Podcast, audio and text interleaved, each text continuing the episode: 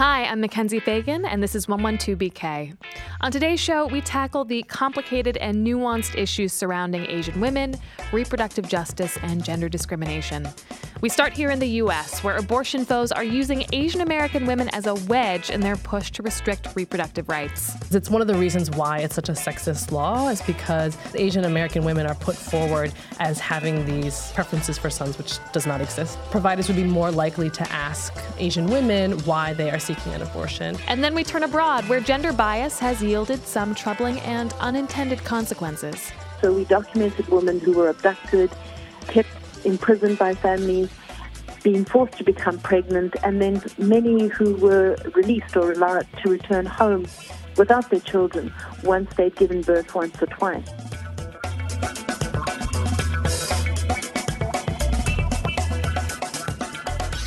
We shouldn't abort female fetuses with any more frequency than male fetuses.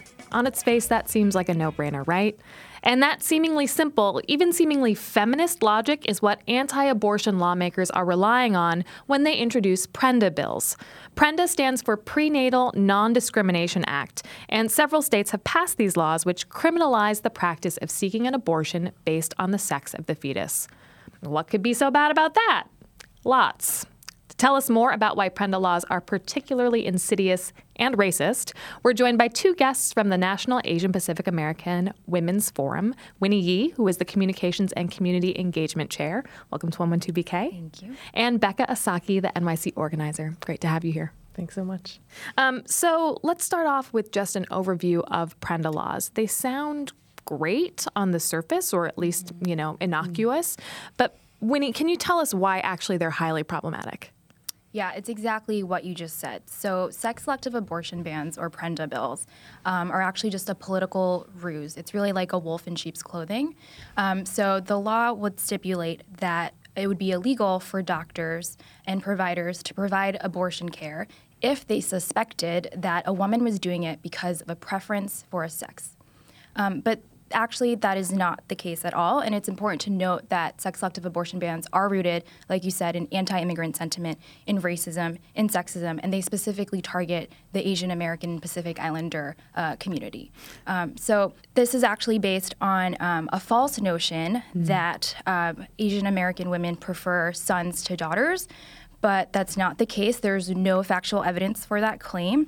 And in fact, a study by the University of Chicago in 2014 found that Asian American women actually had more daughters compared to their white counterparts. So this is really just politicians, once again, trying to co-opt feminism and to use Asian American women as political pawns to advance their extreme agenda, which is to, one, ban abortion in this country, and two, if they can't ban it, push it further out of reach by putting in place these obstacles. Right. It's just trying to chip away at the reproductive rights of women. And I think, as you mentioned, what's really tricky about this is that they position it as a feminist issue, right, where it's like, well, if you're a feminist, obviously you don't want somebody to abort female fetuses on the basis of sex. So Becca, walk me through this criminalization. What would that mean if an Asian American woman, for example, presents at her doctor's office and says, I would like to terminate my pregnancy? If there's a PRENDA law in place, what then happens? Basically, it would put the onus on the provider to call into question why someone is seeking an abortion. And it's one of the reasons why it's such a sexist law is because Asian American women are put forward as having these preferences for sons, which does not exist, as Winnie mentioned. Providers would be more likely to ask Asian women why they are seeking an abortion. And we think that adds an additional barrier to women that are trying to seek the full extent of care for themselves. It's basically like racially profiling your patients. When you go into a doctor's office, you're just trying to get the care that you need and to just go about your day. But doctors, this would create a chilling effect for them to basically be profiling their patients. And this would actually also punish doctors. There would be fines that they would have to face. And I think it's important to note that this is a medical procedure. Right. And it's not like when you go to an oral surgeon for your wisdom teeth, to be taken out. Right. They ask you, like, well, why do you want your wisdom teeth taken out? Is there, like, is that some cultural thing that you do? Right. And we think that it would basically would target a lot more recent immigrants or other people who have already barriers, whether it's language barriers or cultural barriers in being able to express themselves and their desires in a medical setting. And we think that the decision should be one that is made in between doctors and their patients, and that lawmakers should not be in speculating as to why women are seeking abortions. Right. And so some of these laws have been passed at the state level. Is that right, Winnie? Yes. Can you give me some of the states where parental laws are on the books? So they're on the books in 8 states. So states like, I think, the Dakotas, I want to also say Illinois, Indiana, but in Illinois and Indiana, they're not in effect. So last year, a U.S. Court of Appeals in the 7th District actually struck down PRENDA and said that this is an unconstitutional law. And Becca, do these laws specifically target Asian American women? Like, does the word Asian appear in the wording of the bill? Yeah, so in a lot of bills, they can say specifically in the preamble, like in the reasoning as to why they want to be passed, that this is a common practice among Asian communities. And that's one of the reasons why we see through it as like so significantly, so obviously and blatantly a racist law. And even in bills that they don't specifically call this out, many times politicians will speak about the Asian American community specifically when discussing the bills. Right. It's used a lot in the marketing of the bills, right, to potential voters. They're trying to use Asian American women as a wedge, you know, as to say that this is about gender equality when that couldn't be further from the truth. Asian American women already face so many barriers when it comes to accessing healthcare, whether that be they don't have affordable insurance coverage, if they're undocumented, if they are low income and can't afford the copays, or if they just can't even navigate, you know, the complex like health insurance and health systems.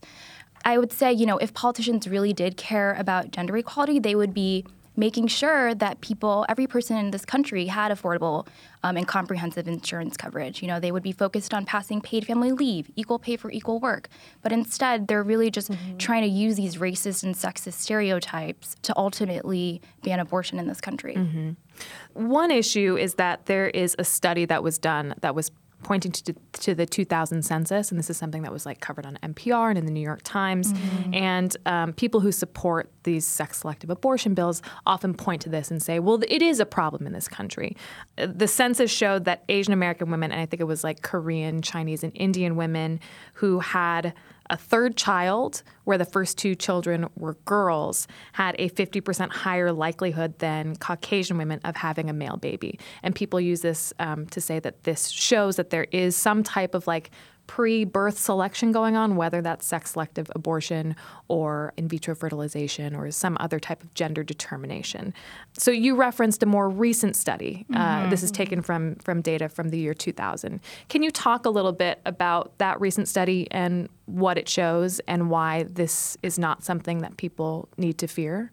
The study by the University of Chicago, it basically found that Asian American women actually had more daughters than their white counterparts, basically saying that sex-selective abortion is not a thing, and that really, at the end of the day, we should just kind of trust women to make the decisions that are best for them and to plan their families in the way that they want to.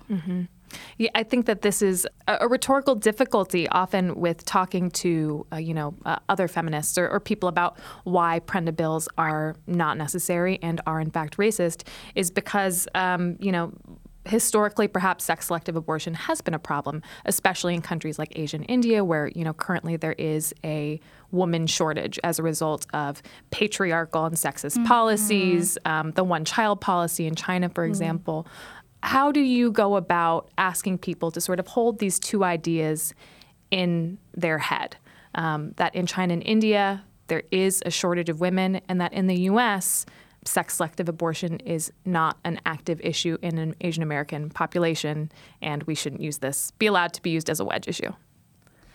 People are rightly concerned about gender inequality across the world.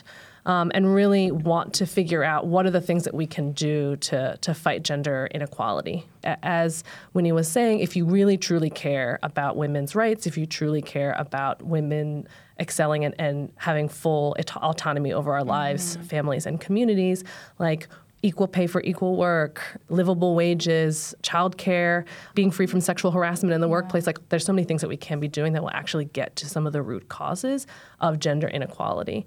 But sex-selective abortion bans are not the way there. And I think you're right. Like, you know, there is patriarchy, there is colonialism, there are all these sort of structures.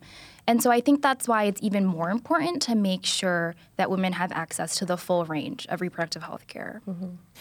As Asian American women, does this resonate with you, the rhetoric that you're hearing by anti-abortion activists who are putting forward PRENA bills that women aren't valued in Asian American communities?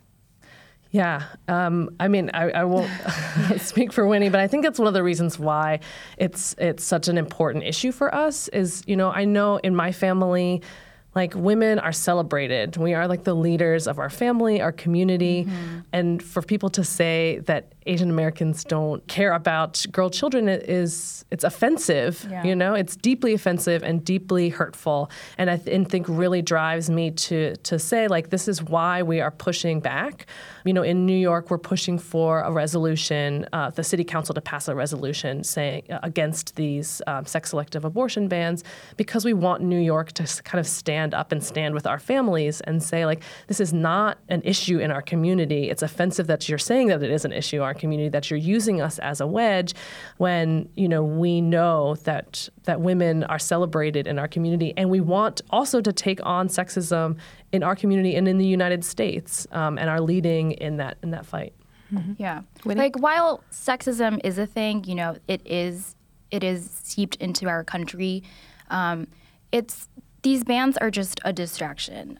They're just really a political ruse. And I think it's really insulting that politicians are trying to pin Asian Americans against other women. You know, women of color have been at the forefront of the fight for reproductive rights. And so it's really just very insulting that they are trying to use us as a political pawn. Mm-hmm. So you mentioned that NAPOF is trying to pass a resolution at the state level in New York. Is New York in danger of having a PRENA law submitted to the legislature? There are currently, I believe, 6 states who have introduced PRENA-like laws across the country, and they're moving. Like, they are passing legislative chambers. Mm-hmm. In New York, you know, even though we're a progressive state, we have seen anti-choice bills pop up. You know, one of the PRENA bills has been introduced even in Oregon. And so I think that's why it's so important for New York City to kind of take a stand. Not only is New York City one of the leaders when it comes to reproductive freedom, but, you know, there's a large number of Asian Americans who live in New York City. Mm-hmm. And so I think when there's a lot of misinformation going around, that's where elected officials can really stand up, voice opposition to this insidious bill, and to really say that this is not aligned with our values of ensuring that everybody has access to reproductive health care. And what about on the national level? On the national level, I think there definitely are politicians who are galvanized. Honestly, they will say whatever they can and use whatever claims they can to push their extreme agenda. Right, and many anti-abortion politicians are in the books as saying if we can't overturn Roe v. Wade, we will chip away at abortion rights. Exactly. However we can. Exactly. Mm-hmm. We'll make sure that poor women just can't have abortions, you know, with the Hyde Amendment. We'll make sure that women of color can't have abortions with laws like PRENA. In many ways, NAPOF has been fighting these sex-selective abortion bans across the country as they've come up. Yeah. But in New York City, we're trying to have PASA. It's a city resolution. Mm-hmm. So New York State, PRENA bill has been introduced every year since 2015. Wow. Yeah. And so we are one of the reasons why we want New York City to pass the resolution is if we in progressive, you know, leader in reproductive justice, New York City with the largest Asian population in the country, like if we can't move it here, where can we move it, right? And I think that we're actually calling on the city to really take a stance in support of us here, but it's also in the context of it's in this national context of how Prenda is being more and more introduced in different states, as you said, to kind of chip away at the rights we already have. Well, thank you both so much for coming on the show to talk about this. Mm-hmm. Becca, Winnie, thank you so much. Thank you for having us. Thank you.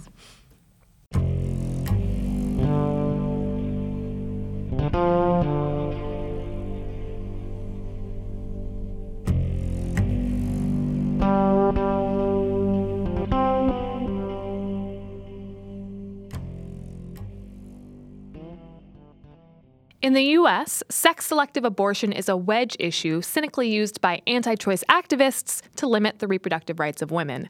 But in other parts of the world, sex selection has led to an alarming problem, a woman shortage to the tune of about 80 million.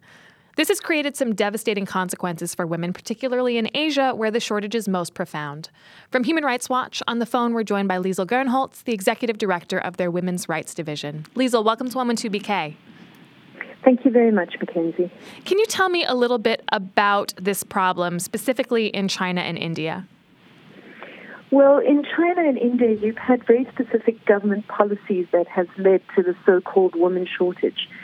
So in China, you have had a policy that sort of from the early 80s right up until 2015 was a one-child policy. And this was attempting to limit the size of families, but in effect, what it did do was lead to sex-selective abortions, female infanticide, and so on. So you had large numbers of families who really did everything in their power to make sure that their only child was a boy. And in India, you've also had a lot of sex-selective abortions, but also a range of other measures that also privileged sons. So in two of the most populous countries in the world, you have very skewed sex ratios and very large numbers of men and much smaller numbers of girls. And partially, as you mentioned, this can be attributed to abortion or infanticide, but in other cases, it might just be, for example, that maybe girls receive fewer trips to the doctor or in other ways die at a young age. Is that accurate?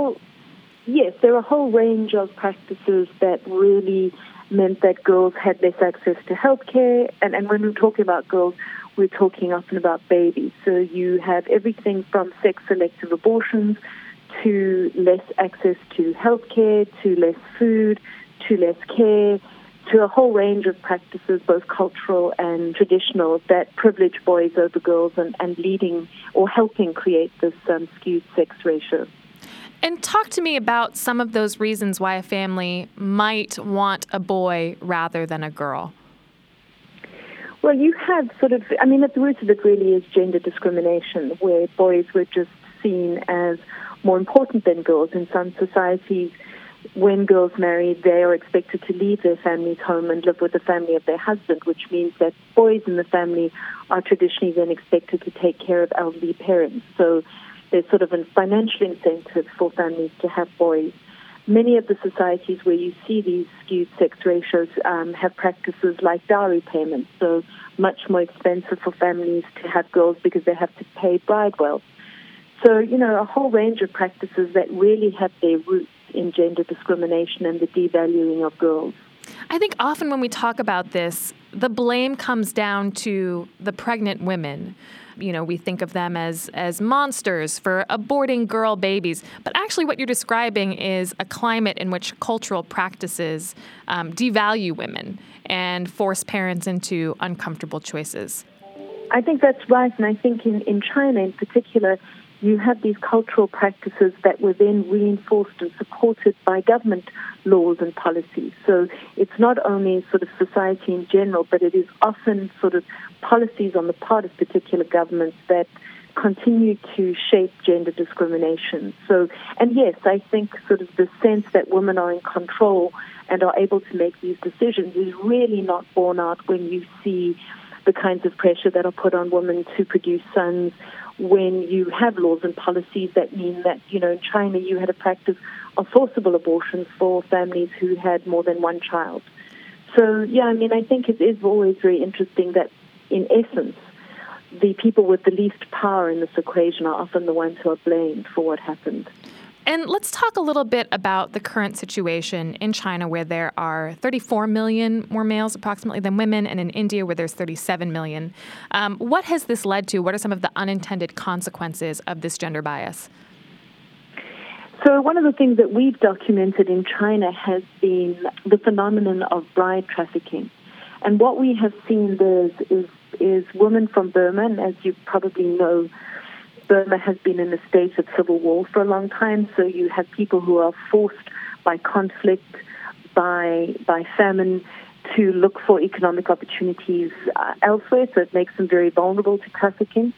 And you see then women being kidnapped, being abducted, being taken to China, and then being forced into marriage. And in essence, what our report, which will come out in a couple of weeks, documents, is not so much the desire of men to be married, but the desire of their families for children. So we documented women who were abducted, kept imprisoned by families, being forced to become pregnant, and then many who were released or allowed to return home without their children once they'd given birth once or twice. So you're seeing families go to extreme and extremely abusive measures to be able to obtain wives for their sons, to obtain children, and so on. So it gives rise to things that are profoundly harmful and abusive to women. With the end of China's one-child policy in 2015, do you think that this problem will subside? No, because you already have a huge demographic problem.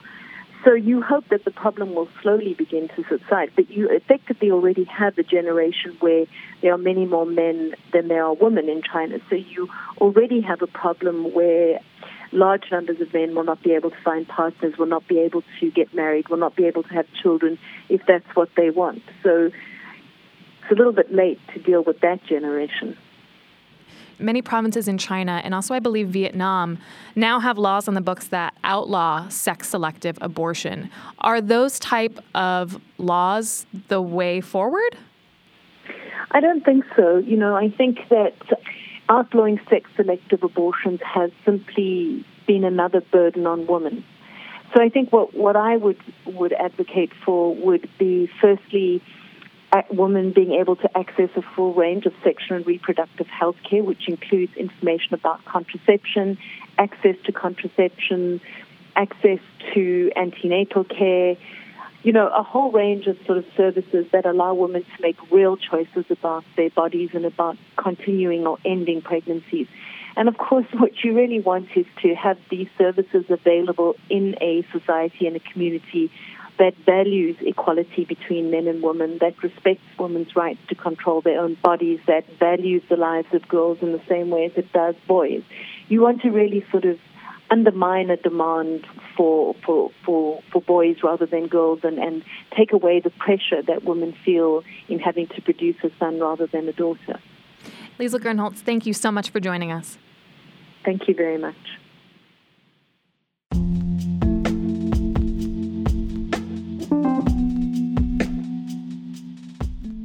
To be frank, we debated whether or not to pair these two important, challenging stories in the same show. I had concerns. Asian women are already underrepresented in media and news coverage in general, and here we are doing a whole show about their bodies as reproductive vessels.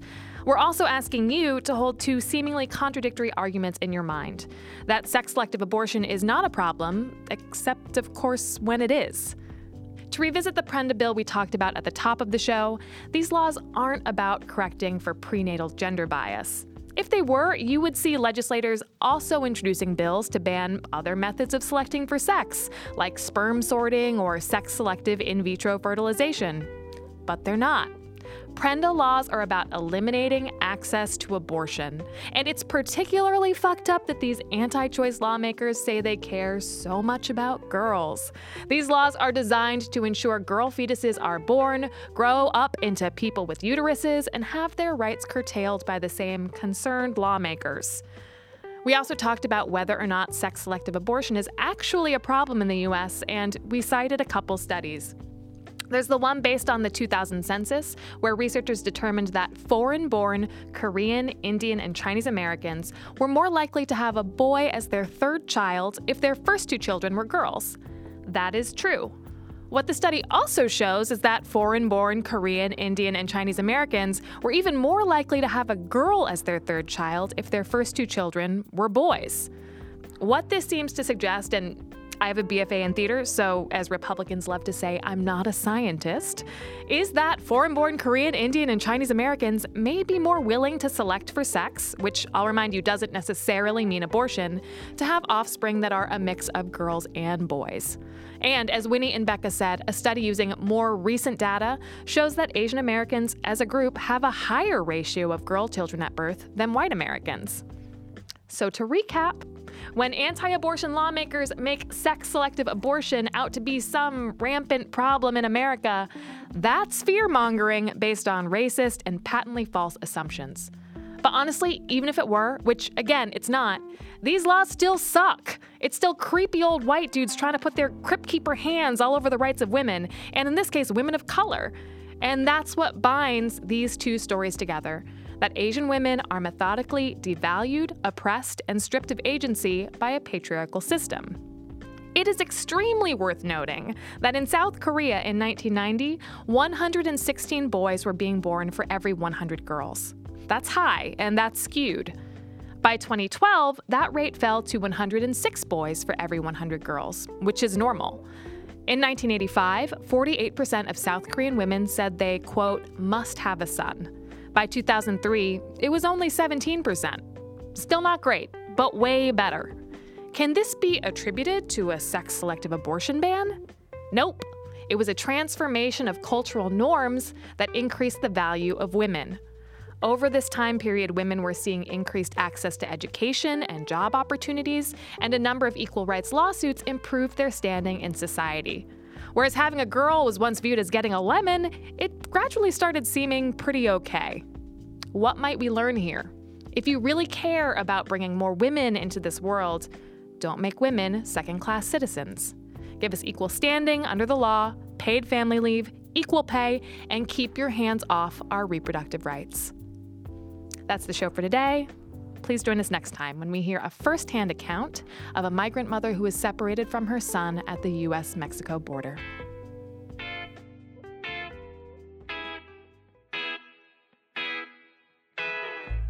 "112BK" is hosted by me, Mackenzie Fagan. It is series produced by Ross Tuttle, also produced by Fred Brown, Shireen Barghi, Isabel Alcantara, Naeem Van, and Emily Bogosian.